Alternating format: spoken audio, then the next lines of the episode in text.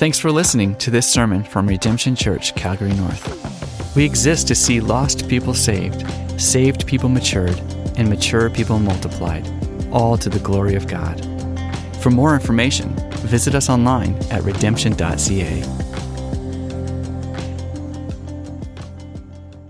All right. If you guys want to have a seat, we'll, uh, we're going to get into God's Word. We got 80 verses uh, to cover today. So uh, we're going to we're gonna have uh, our whirlwind through these two chapters uh, today. Uh, before we get into it, I'm just to ask you a question. Uh, would you describe your temperament, who you are from day to day, as a roller coaster or as a gondola? Okay? You're like, what are you talking about? Okay, I think if we're being honest, most of our uh, us are kind of on the roller coaster, right? Uh, things are going well, and and you know it's a sunny, bright day plus weather temperatures. Things are good. We're on the up, and then you know it's 40 below, and nothing's working, and you know now I'm on the down, and kind of based on my circumstances, I just this is my life. This is who I am as a person, and and and for the few here that aren't that way, you're the gondola. And the gondola, you're just like, it just kind of just keeps going. Just, right? And, and, and below, there's a lot of ups and downs, but the gondola just keeps going. And, and, and when you look at the life of Joseph, he's, he's like the gondola. And, and, and, it's, and the reason is, is because he continually has his eyes on the Lord. He, he's above it all. Uh, he's still experiencing everything the guy on the roller coaster is experiencing as far as the ups and downs of life, but he, he, it doesn't impact him in the same way because he continually has his eyes on the Lord. And, and I want to I want us to see that Joseph is an example to us in how we ought to live out our lives in the good and in the bad, in the trials and in the triumphs. He continually has his eyes on the Lord. Uh, Pastor Michael did a fantastic job last week pointing these same things out. We're going to see the, the same kind of trajectory with him, but now not just trials. He, we're going to see him in the triumph. What, what happens when, when life is going well? Will he still continue to follow the Lord? So we want to look at him. As I mentioned, I think he's an example for us. And I want us to think about okay, what's my life look like? Is there consistency in my walk with the Lord? Is there consistency in my pursuit and what I'm seeking to do every day? Or am I on a roller coaster? So let, let's seek the Lord together to see uh, what He might have for us. Before we do, let's pray. Lord, we love you. We're so thankful for your word. Lord, that you've given to us, Lord, to lead us, to instruct us, to reveal to us who you are. And God, as we look at the life of Joseph, Lord, we see it as um, a life to be followed, a, a, model of what life ought to look like, uh, not simply because it's Joseph, but because it looks a whole lot like Jesus' life. And Lord, we know that Joseph was not perfect, but Lord, he strove after you in his life. And God, we would pray for that same wholehearted worship, wholehearted pursuit of you in our own lives. God, help us not to be distracted by the circumstances that we would find ourselves in, but God, help us to be fully devoted to you. And so, God, would you lead this time together? Would you help us to understand your word? And Lord, would you help us to submit accordingly? And it's your name we pray. Amen. Okay, so every, you don't have a Bible? Go ahead and slip up your hand. We want to make sure everybody has a copy of God's word. As I mentioned, we're going to be looking at two whole chapters today, and we're going to be in Genesis 40. And, and as we read God's word, we're going to see what godly consistency looks like. What godly consistency looks like. First thing we see is that you consistently live for the Lord. You consistently live for the Lord. The, the key word there is for the Lord right? In your life, would that describe you today? As you wake up every morning, Lord, I'm living for you. That's why I'm here. I'm not whatever tasks I have in my day, it's not about me, it's about Him. Lord, help me to live for you. And we see what a life looked like looks like when we look at Joseph's life, a life that is living for the Lord. So, sometime after this, after what? Well, he's in prison now, and as uh, Pastor Michael pointed out last week, not a great prison, okay? Shackles. Uh, he's going to call it a pit. Uh, this is not a great place to be, but this is where he is. He's in confinement because he was falsely accused for something he did not do. So, sometimes after this, and how long it's been, we don't know. Uh, we, we know, here's the numbers we know. At 17, his brothers get rid of him. At 30, he's the king. This, what's happening here, is at 28. How long was he in Potiphar's house before he wound up in prison? We don't know, right? So, but it's been a while. I think we can safely say. So after this, the cupbearer of the king of Egypt and his baker committed an offense against their lord, the king of Egypt. And Pharaoh was angry with his two officers, the chief cupbearer and the chief baker. And he put them in custody in the house of the captain of the guard, in the prison where Joseph was confined. The captain of the guard appointed Joseph to be with them, and he attended them. They continued for some time in his custody. And one night they both dreamed, the cupbearer and the baker of the king of Egypt, who were confined in the prison, each his own dream, and each dream with his own interpretation. When Joseph came to them in the morning, he saw that they were troubled. So he asked Pharaoh's officers who were with him in custody in his master's house, Why are your faces downcast today? And they said to him, We've had dreams, and there is no one to interpret them. And Joseph said to them, Do not interpretations belong to God? Please tell them to me. So the chief cupbearer told his dream to Joseph and said to him, In my dream there, were, there was a vine before me, and, and on the vine there were three branches. As soon as it budded, the blossoms shot forth, and the clusters ripened like into grapes. Pharaoh's cup was in my hand, and I took the grapes and pressed them into Pharaoh's cup and placed the cup in Pharaoh's hand. And Joseph said to him, This is the interpretation. The three branches are three days. In three days, Pharaoh will lift up your head and restore you to your office, and you shall place your Pharaoh's cup in his hand as formerly when you were his cupbearer. Only remember me when it is well with you. And, and please do me the kindness to mention me to Pharaoh, and so get me out of this house. For I indeed was for I was indeed stolen out of the land of the Hebrews, and here also I have done nothing that should put me into the pit. When the chief baker saw that the interpretation was favorable, he said to Joseph, I also had a dream. There were three cake baskets on my head, and in the uppermost basket there were all sorts of baked food for Pharaoh, but the birds were eating it out of the basket on my head. And Joseph answered and said, This is its interpretation. The three baskets are three days. In three days, Pharaoh will lift up your head from you and hang you on a tree, and the birds will eat the flesh from you. On the third day, which was Pharaoh's birthday, he made a feast for all his servants and lifted up the head of the chief cupbearer and the head of the chief baker among his servants. He restored the chief cupbearer to his position, and he placed the cup in Pharaoh's hand. But he hanged the chief baker as Joseph had interpreted to them. Yet the chief cupbearer did not remember Joseph, but forgot him. So we just want to reflect on this chapter before moving on to the next chapter.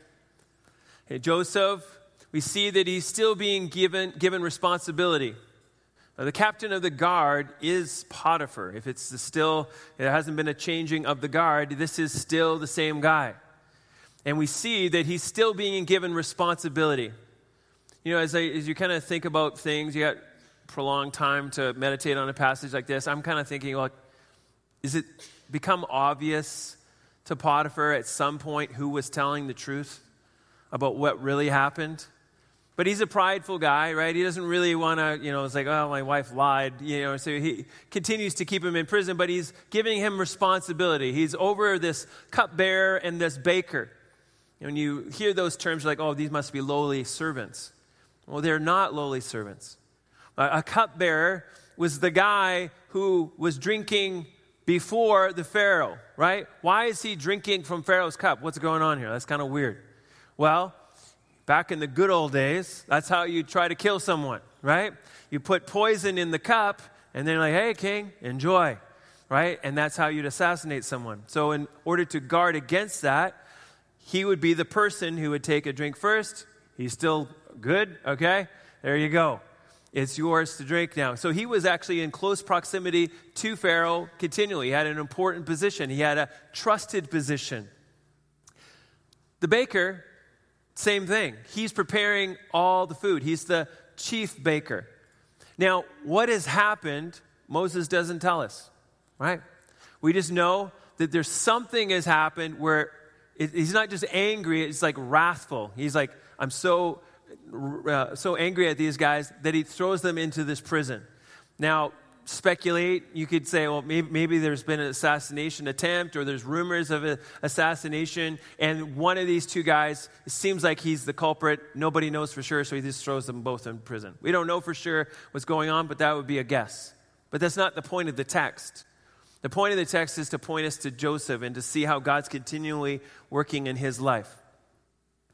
And, and, and I love just watching Joseph in this text. Note, again, he's being given responsibility. Why is he being given responsibility? Because he's continued to be faithful wherever he finds himself. Right? He gets sold by his good old brothers there into slavery. He's at Potiphar's house. He, he, he's continually faithful. God's with him. And, and, and, and, and so he's given much responsibility. Now he's in prison. He's still given responsibility. He's still given important responsibility. Why is that? Because he continues to be dependable. He's not like this, right? What? Like, what, what's the point? What's the point? I keep serving God, and all I do is keep getting lower and lower and lower. Forget it.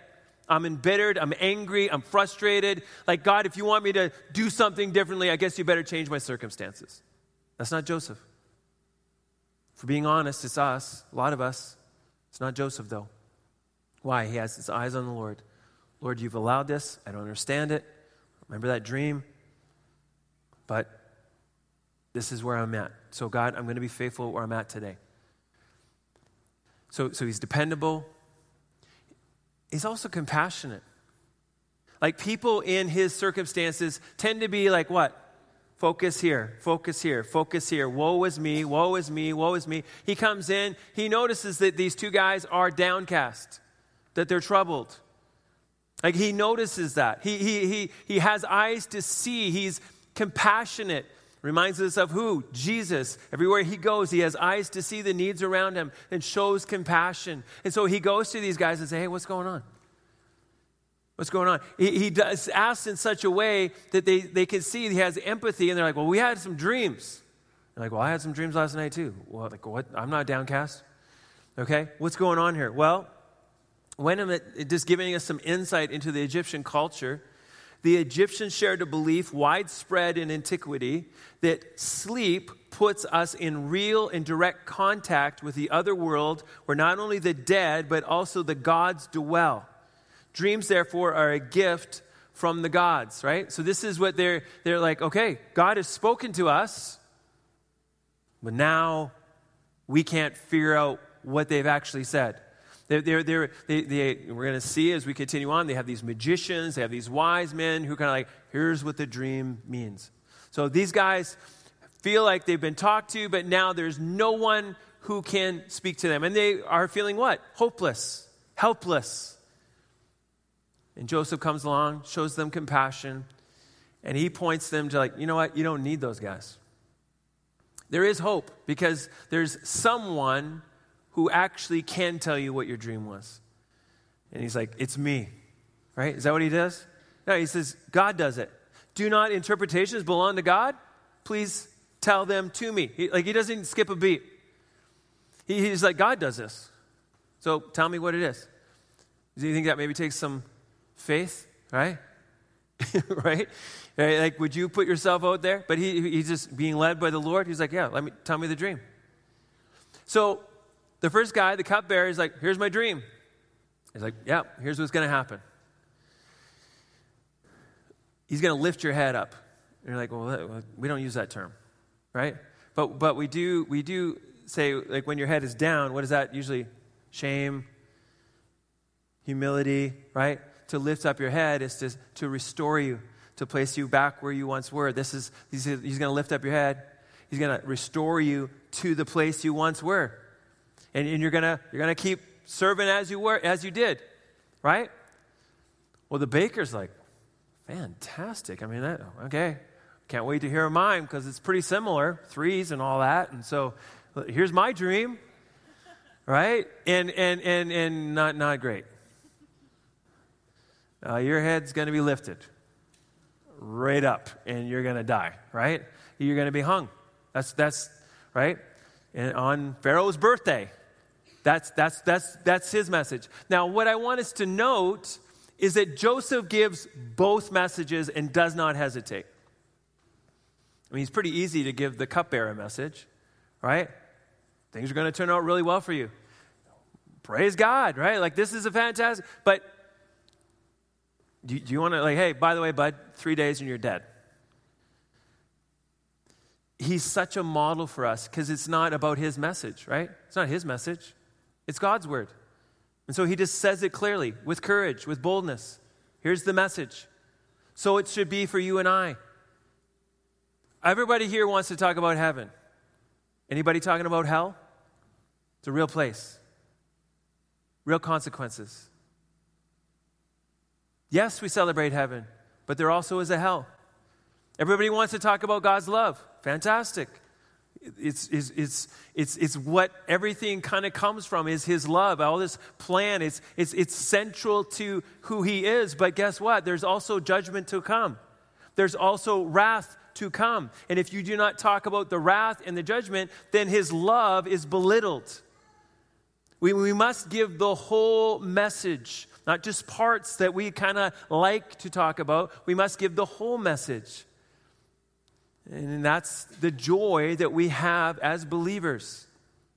Sometimes people are like, oh, that was a pretty bold message. Uh, what? What are you talking about? It's just, we just read God's word and we said what it said. That's what we do as the people of God. That's what we must do as the people of God. And Joseph gets that. Eyes on the Lord, here's the message. Now, between the messages, between the interpretations, he says, uh, Hey, cupbearer, you're going to be in a pretty strategic position soon. Can you, can you get me out of here? And, and what, a, what a lesson this is in regards to walking in God's sovereignty. Fully accepting, this is where I am today, but God, can you change my circumstances? Like, he's, is it okay to ask God to change your circumstances? It's 100% okay to change, ask God to change your circumstances, to help you to, to get to that new point. So he, he says, Hey, when I get out of here, or when you get out of here, can, can you get me out of here? Because I shouldn't be here. One, I was sold into slavery for no reason, taken from the land of the Hebrews. Interesting, like there's like 70 people right now on earth, right? Land of the Hebrews, you know, not even 70 yet. So, so but they, he understands that. He's highlighting that. And then, secondly, um, the pit do you notice that he's using this word? The pit that I'm in right now, I don't deserve to be here either. So would you speak to Pharaoh on my behalf? And, and, and I just want to, I, don't, I don't know your circumstances today. Some of you are in a pit, right? You feel like, man, I, I'm going through such a trial right now. And I just, like, am I ever going to get out of the pit? You are going to get out of the pit. Do you know that? Every single one of you are going to get out of the pit. It may not be tomorrow. It may be not the next day. It may, might be 13 years from now. I don't know. Only the Lord knows the timing of these things. But for sure, we're all getting out of the pit. Now, some of you are like, I'm doing great right now. I'm not in a pit. But your prayer should be no different than the person who's in the pit. Your prayer should be the same as the Apostle John who said, Come soon, Lord Jesus. Come soon, Lord Jesus. Help us. Lord, get us out of here. This place of sin and, and, and, and the curse. And Lord, you're coming and you're going to make it all right again. And, and you will reign. You will reign. And Lord, we cannot wait for that day.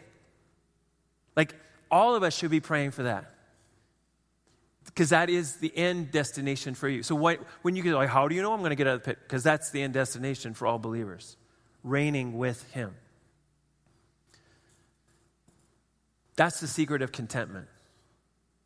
Joni Eareckson Tada is, is such a model in our day on this.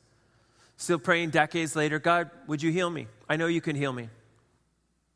But I'm going to serve you today where I'm at. Paul, for to me to live is Christ, and to die is gain. So, Lord, today, where you've placed me, I'm all in. I'm going to serve you. I'm all in. My eyes are on you. But would you change my circumstances? Now, we must be a people of prayer. If we want, if we want what God wants for us, we must be a people of prayer. We're going to see this in the next point. We, we, we must be dependent on Him. But as I've been thinking about prayer and just being really convicted by this, it's not a tack on in our lives as believers. Well, I guess I should pray because that's one of the spiritual disciplines.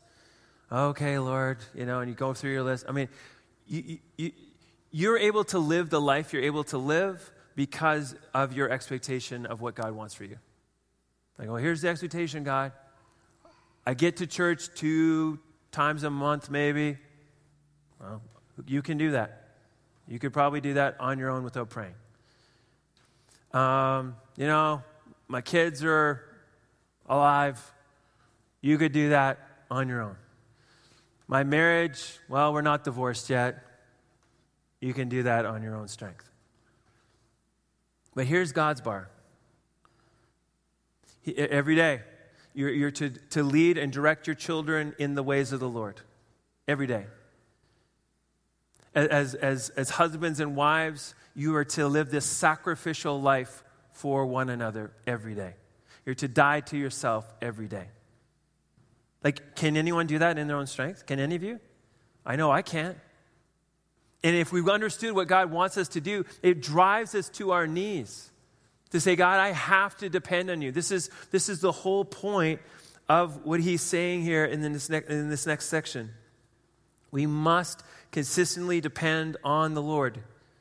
Does that describe your life? Consistently depending on the Lord. Paul says, pray always. Why, is, why would he say pray always? Because you can't do anything that, that God would want you to do in your own strength.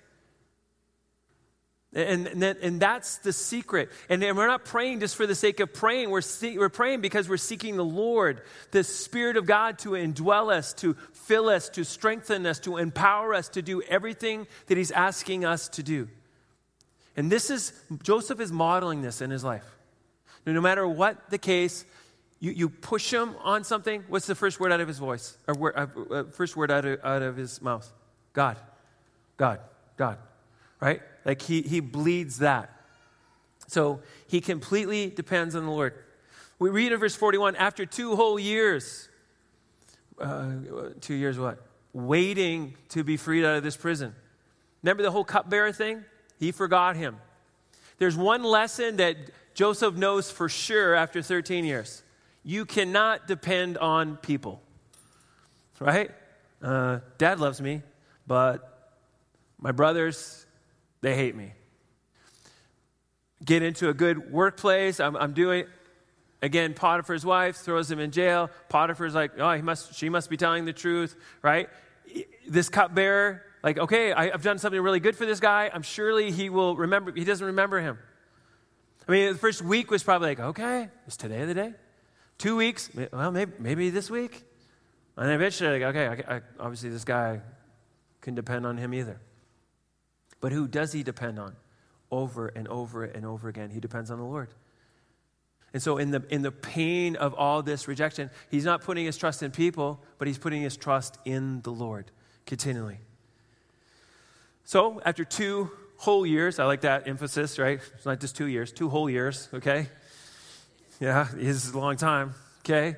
Pharaoh dreamed that he was standing by the Nile. Things are about to change. And behold, there came out of the Nile seven cows, attractive and plump, and they fed in the reed grass. They're Alberta cows, okay? Except for the reed grass part. And behold, seven other cows, ugly and thin, came out of the Nile after them and stood by the other cows on the bank of the Nile. This word for ugly could also be translated evil. Like they're just ghastly looking. This is like the stuff of horror movies, is what he's watching.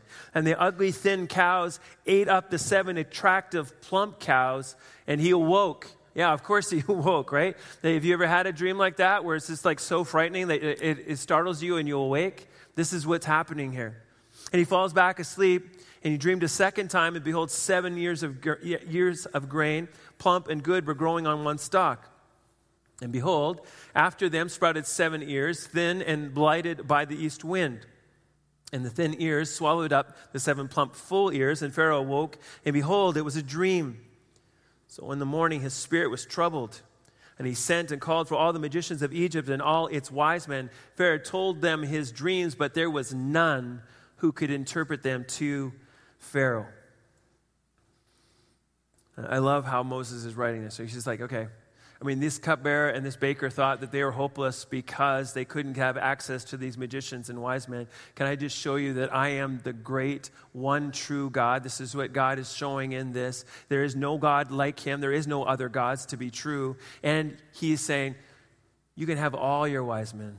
You can have all the magicians you want, and you're still not going to know what you need to know.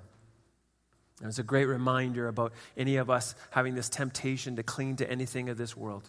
It's all meaningless. It's all futile. Lord, you alone have life. You alone have the words that we need. And so the chief cupbearer finally wakes up, right? He's like, hmm, I remember I actually was just like Pharaoh right now. I remember a time in my life, right, where I'm just like feeling hopeless and, and helpless and like, what is the answer to this? And he's like, oh, yeah, I remember. And the chief cupbearer said to Pharaoh, I remember my offenses today. When Pharaoh was angry with his servants and put me and the chief baker in custody in the house of the captain of the guard.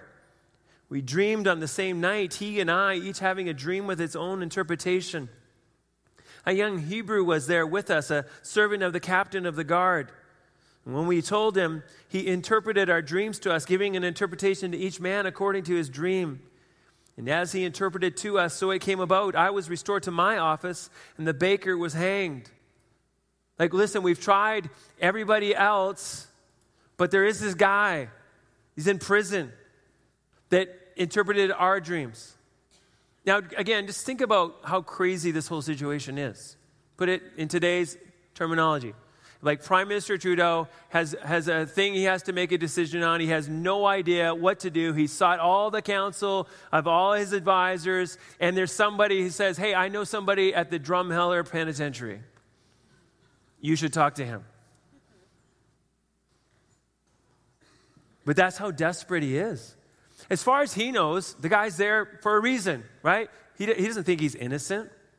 He thinks he's there because he's a criminal. But he's so desperate. And I love how God brings us to, to points of desperation in our lives where even God could be the answer, right? How many testimonies are like that? Right? You got pushed far, so far down the rabbit hole, and you've tried everything in this world, and nothing's working. And finally, that which you continually kicked against, that which you continually resisted, you're like, that's the answer. It actually is the Lord, the thing I've been resisting all my life. And so, anyway, so he's brought to this, this point of desperation. And Pharaoh sent and called Joseph, and they quickly brought him out of the pit. And when he had shaved himself and changed his clothes, he came in before Pharaoh. There's this, this clothes theme uh, Pastor Michael brought up last week, right? This clothes thing continue, this continual theme had the robe, got him into trouble. That robe is taken away from him. Then he's derobed again, got him in trouble again. Now he's having a change of clothes. He is clean shaven because why? Because that's what the people of Egypt were. And so, in order for him to be prepared to go in, he must be clean shaven. And so now he goes in before Pharaoh. And Pharaoh said to Joseph, I have had a dream, and there is no one who can interpret it. And I have heard it said of you that when you hear a dream, you can interpret it. Well, note what Joseph answers. Joseph answered Pharaoh, It is not in me. God will give Pharaoh a favorable answer. How tempting it would it have been to Joseph to say, Yeah, that's right. I can do that done in the past. I could do it again. I had this dream one time, 13 years ago, right? Like, like I want, I want us to note even that he remains he doesn't he doesn't turn against dreams god revealing himself through dream he's still holding on to the fact that god is true to what he said through his dream and so he's he's he's he's, he's saying hey god's communicating to these people now he can do it not not me god can do it though and, and, and what i love about joseph he's not weird about these things you know what i'm talking about okay I guess I better put on my evangelism hat now. Okay, uh, what are the things I'm supposed to say? And, and you kind of, it's almost like this out of body experience rather than like, this is just who I am. I tell everybody about God, whether they're Christian or not, I don't care.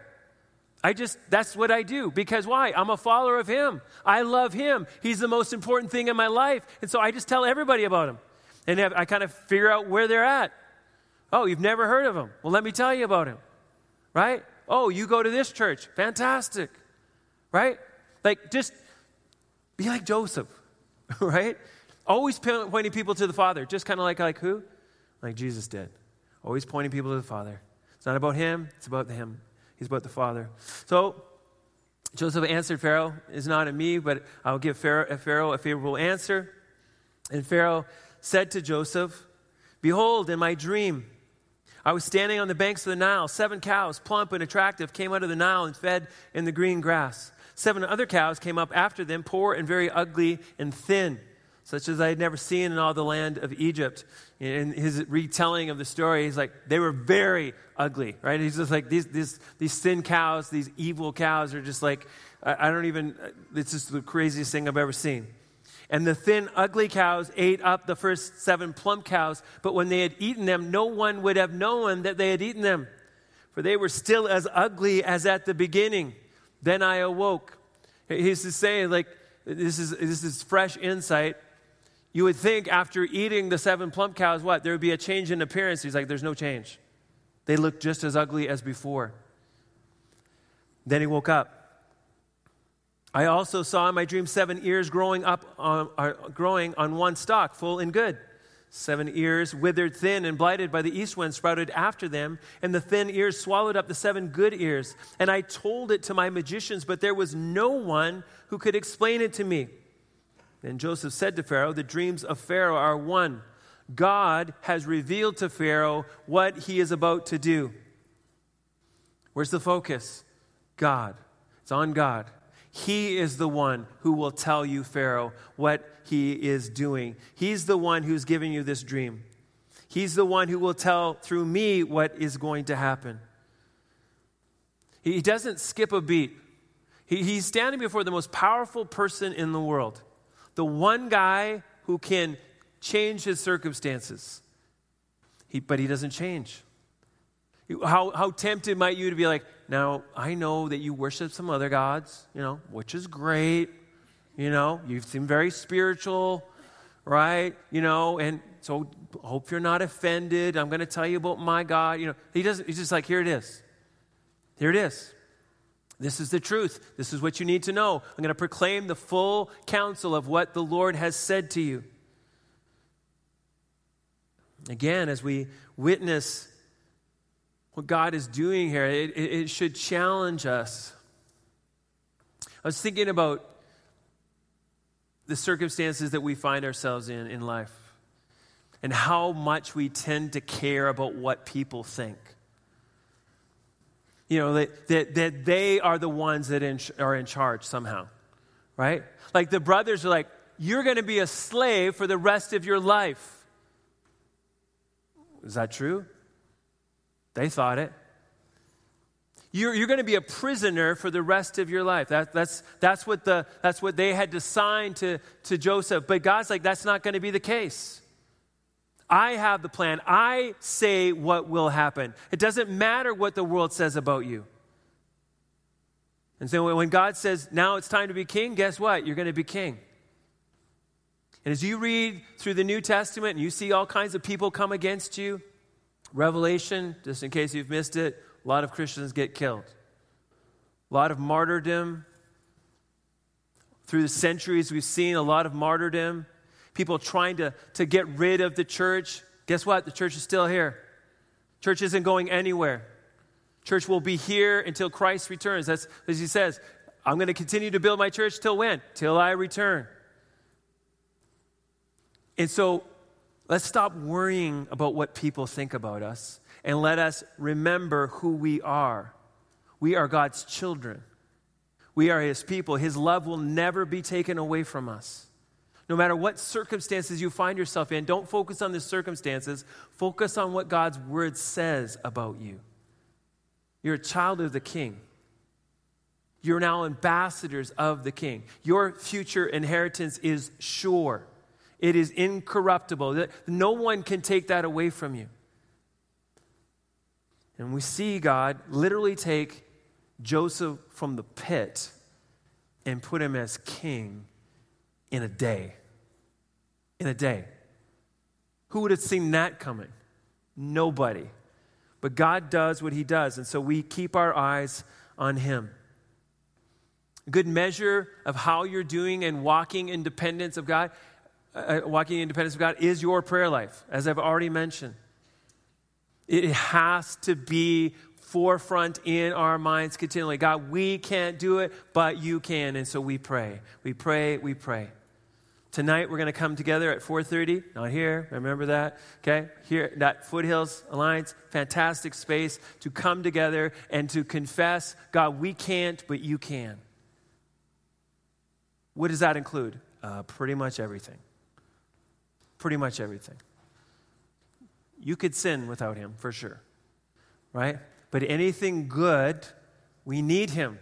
And so we're going to cry out together tonight. So, walk independence. What does godly consistency look like? Thirdly, you consistently give glory to the Lord. You consistently give glory to the Lord. Joseph now interprets the dream. The seven good cows are seven years, and the seven good ears are seven years. The dreams are one. The seven lean and ugly cows that came up after them are seven years, and the seven empty ears, blighted by the east wind, are also seven years of famine. It is, as I told Pharaoh, God has shown to Pharaoh what he's about to do. Again, focus is where? God. God is telling you what's happening here. I'm not telling you anything. It's God who's telling you this. There will come seven years of great plenty throughout all the land of Egypt. But after them will arise seven years of famine, and all the plenty will be forgotten in the land of Egypt. The famine will consume the land, and the plenty will be unknown in the land by reason of the famine that will follow, for it will be very severe. And the doubling of Pharaoh's dream means that the, same, the thing is fixed by God, and God will shortly bring it about. Listen, two dreams. Why? Because God is telling you it is going to happen, and it will come quickly. Who's the focus? It's God. All through this, God is doing it. He's the one who's, who's been faithful to tell you this. And Pharaoh, if you don't listen, it will not go well with you. So now what? He gives him advice, he tells him what he should do. Now, therefore, let Pharaoh select a discerning and wise man and set him over the land of Egypt. Let Pharaoh proceed to appoint overseers over the land and take one fifth of the produce of the land of Egypt during the seven plentiful years. And let them gather all the food of these good years that are coming and store up grain after the authority of Pharaoh for food in the cities and let them keep it. That food shall be a reserve for the land against the seven years of famine that are to occur in the land of Egypt, so that the land may not perish through the famine. Okay, he's, he's, he's, he's got a bonus here. He didn't just get to hear what the dream was, now he gets to hear what he should actually do about it. He's not putting his focus on himself at one iota in this continual thing. He said, Here's what you you're, you're in charge, Pharaoh. Right? I'm not a politician. I'm not in charge of this land. Here's what I would do. Here's what you should do. You need to choose a wise and discerning man. That guy then is going to be in charge of, of over a bunch of people. You're going to take one fifth of the produce and you're going to store that up for seven years. And if you do that, then you're going to survive the famine. This proposal pleased Pharaoh and all his servants. It's not just Pharaoh that thinks this is a great idea. Everybody's like, this is amazing. Like, love how God, God is in charge. This, this Pharaoh who worships the sun god and all kinds of other guys, he's like, this, this, this is it right here. Now, look what happens. And Pharaoh said to his servants, Can we find a man like this in whom there is the Spirit of God? Like, how awesome would it be if God, if, if people would say that of us? Mm, something's different about you.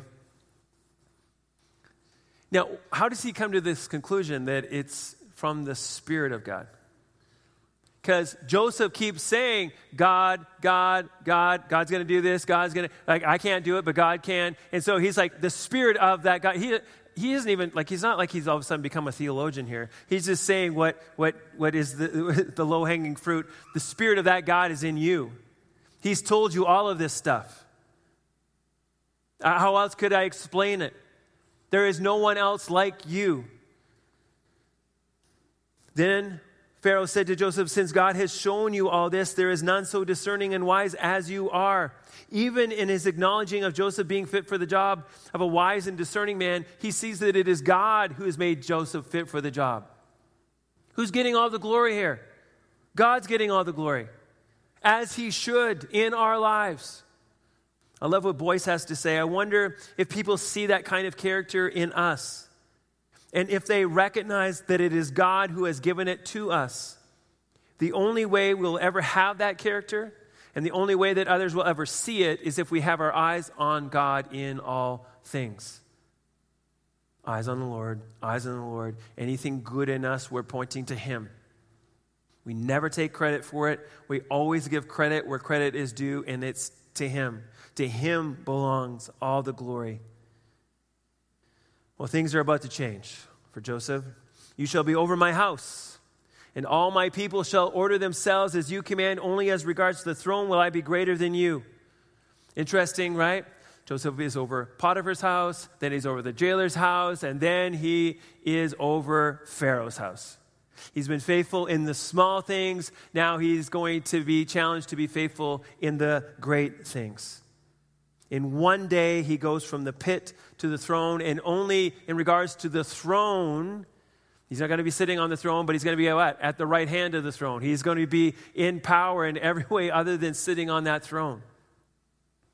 And Pharaoh said to Joseph, See, I've set you over the whole land of Egypt. Then Pharaoh took his signet ring from his hand and put it on Joseph's hand and clothed him in garments of fine linen and put a gold chain about his neck. Right? I mean, his, this whole, whole, now he's got fine linen. Okay? This is what he's wearing now. He's got a gold chain. Why? He's got riches. Any riches he wants, is his now. How will he do now as he's about to enter a trial? Like a trial? What does that mean? He's about to have everything he's ever wanted. Everything. How, how, do, how do people in our world react to that kind of power? Power, fame, riches. As a whole, would we say some of the most godly people we have on this earth? Would we say that? They just forget them. They just forget, who needs God? I'm God. That's the reaction. I mean, interesting that Pharaoh would have been seen as a god in Egypt. And so there's all kinds of temptations coming Joseph's way. How will he respond?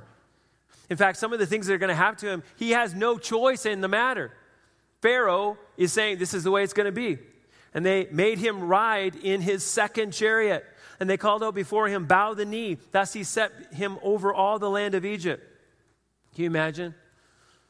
Driving around some luxury vehicle continually, and every time you come by, people are bowing. What would that do to your soul? For most of us, if we're being real. Huh. I am a pretty big deal. Yeah. I mean, I did, I mean, I literally did save the whole world. right? I mean, if left to himself, if left to his flesh, that's how he would have responded. But he has his eyes continually on the Lord. Moreover, Pharaoh said to Joseph, I am Pharaoh, and without your consent, no one shall lift up hand or foot in all the land of Egypt. How's that for power? Joseph says, Lift up your hand. Joseph says, Put down your hand. I mean, that's what everybody has to do, right? That's the kind of power he has. What would you have done with that power? Would you maybe consider your past a little bit? Uh, Potiphar's wife. I'd like you to come and stand before the tribunal here. And I want you to tell everybody what actually happened. Hey, uh, cupbearer, you're fired. like what? Like, is that not how power can corrupt? Right now, I'm, now listen. I've got. I've suffered. Now you're going to suffer but not for the godly person. Not for the person who keeps his eyes on the Lord. That's not Joseph. That's not, we don't see any hint of any of this stuff happening in Joseph's life. He's got his focus on the Lord and what now is the next thing to do. He's been faithful with little, now he will be faithful with much. Pharaoh called Joseph's name Zaphenath Paneah, and he gave him in marriage Asenath, the daughter of Potiphar, priest of On. So Joseph went over, went out over the land of Egypt. His name, it means God speaks and lives.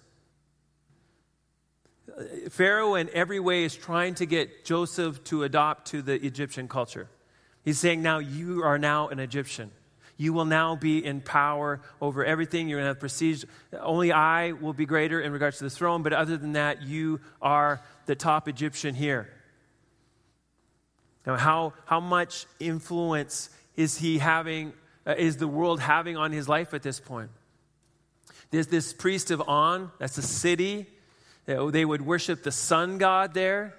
This, this marriage he's given, this is a woman of prestige and of power. This is, this is who Pharaoh thinks, hey, this is a great a wife for you. And he gives her to him. Hughes says this this ultra aristocrat wife that left Joseph well connected and continuously in danger of Egyptianization. That's a good word for you. Egyptianization. His clothing was Egyptian. His name was Egyptian. His language was Egyptian. His wife was Egyptian. And his father in law was a leading Egyptian sun worshiper. If not for those 13 years of trial and having his eyes continually upon the Lord, he would never have been able to get through this new trial. He would have been like everybody else and just assimilated into the culture. But what's amazing is that he is the one influencing the entire culture rather than the culture influencing him. Why? Because he's a man of God who continually keeps his focus on the Lord. How can you say that? Well, let's just see. Joseph was 30 years old when he entered the service of Pharaoh, king of Egypt. So many threads all through the Bible. Guess who else was 30 when he became king? David. How old was Jesus when he entered service in ministry? 30. They all pointed to Christ. And Joseph went out from the presence of Pharaoh and went through all the land of Egypt. During the seven plentiful years, the earth produced it abundantly. And he gathered up all the food of these seven years which occurred in the land of Egypt, and put the food in the cities. He put it in every city, the food from the fields around it. And Joseph stored up grain in great abundance, like the sand of the sea, until he ceased to measure it, for it could not be measured. The wording here, if you've been with us in our study of Genesis, you, you would say, well, it sounds like a whole lot like the Abrahamic covenant. Exactly.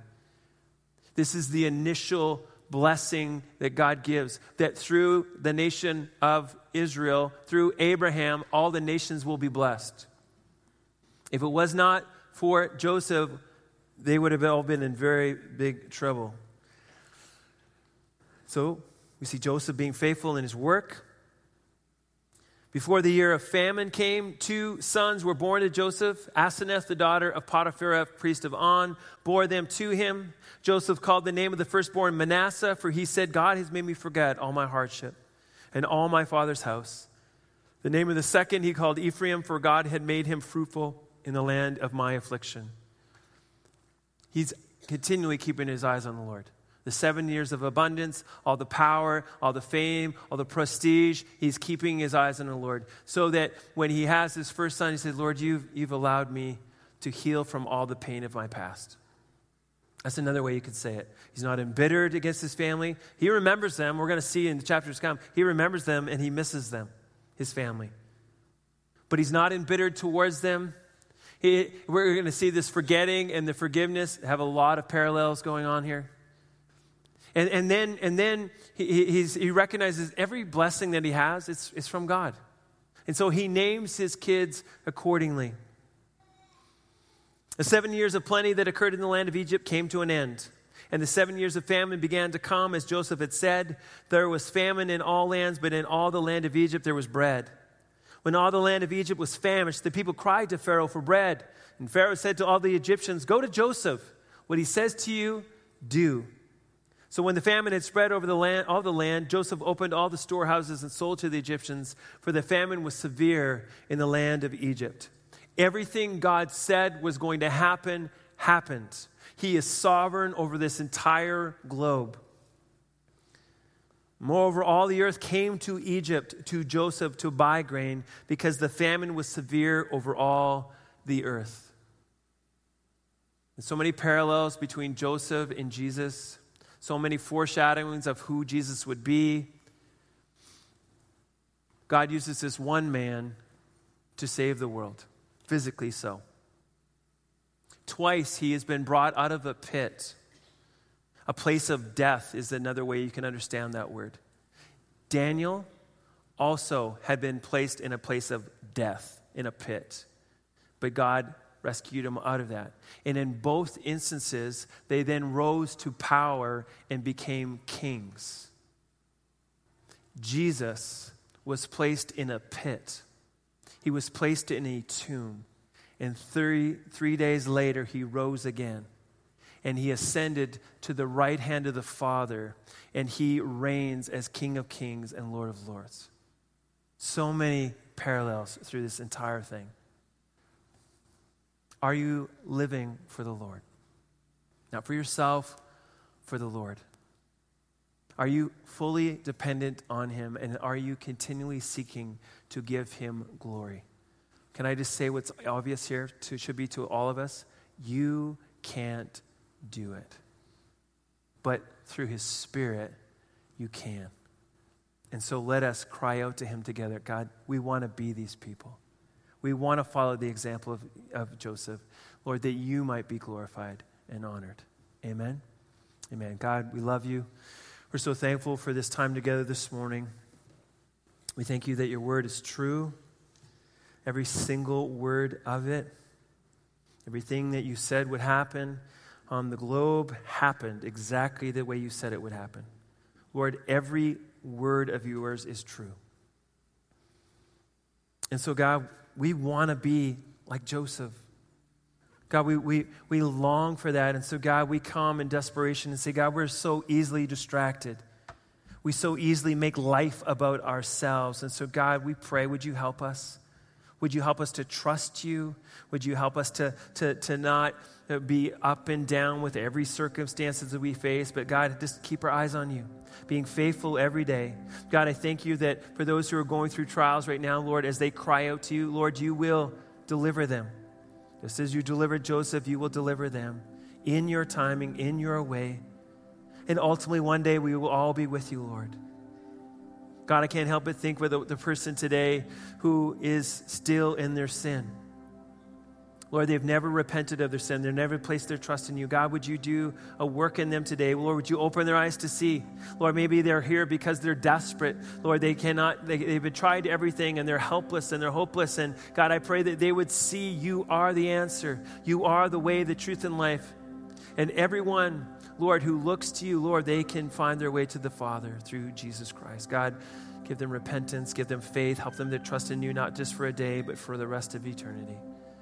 God, have your way, we pray. In Jesus' name, amen. Let's stand and sing together. Thanks for listening to this sermon from Redemption Church, Calgary North. We exist to see lost people saved, saved people matured, and mature people multiplied, all to the glory of God. For more information, visit us online at redemption.ca